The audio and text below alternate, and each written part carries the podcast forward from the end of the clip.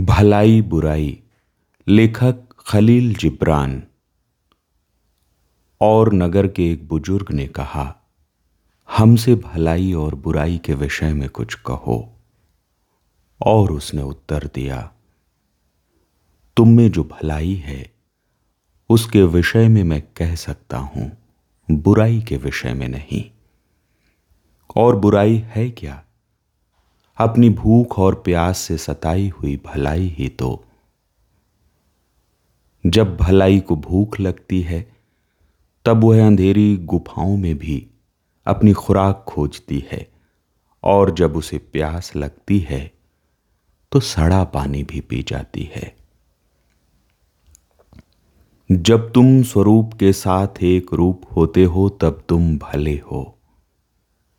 लेकिन जब तुम स्वरूप के साथ एक रूप नहीं होते, तब भी बुरे नहीं हो। क्योंकि विभाजित घर चोरों की मांद नहीं है, विभाजित घर ही है। और एक बेपतवार नौका खतरनाक द्वीपों में लक्ष्यहीन मारी मारी भले ही घूमे, लेकिन फिर भी डूबकर तली में न पहुँचे। जब तुम अपने आप का दान करने के लिए कठिन श्रम करते हो, तब तुम भले हो, लेकिन तब भी तुम बुरे नहीं हो।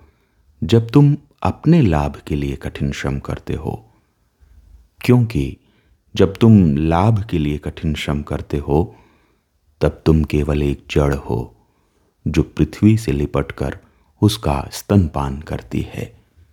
निश्चय ही फल जड़ से कह सकते तुम भी मेरे समान बनो, परिपक्व, सरस, और दूसरों को अपना सब कुछ दे देने को प्रस्तुत।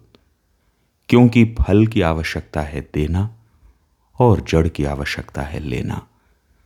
तुम भले हो, जब तुम अपने वार्तालाप में पूर्णतः सजग हो, लेकिन तब भी तुम बुरे नहीं हो, जब तुम सोते हो और तुम्हारी जबान अनर्गल प्रलाप करती है।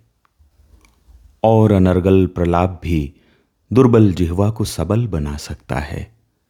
तुम भले हो, जब तुम अपने लक्ष्य की ओर दृढ़ता और साहस पूर्वक पैर बढ़ाते हो। लेकिन तब भी तुम बुरे नहीं हो, जब तुम उस तरफ़ लंगड़ाते लंगड़ाते जाते हो। लंगड़ाते हुए जाने वाले लोग भी पीछे की तरफ़ नहीं जाते। लेकिन जो मज़बूत और फुर्तीले हैं, उन्हें चाहिए कि इसे अपनी कृपा समझकर किसी लंगड़े के समान लंगड़ाने न लगें।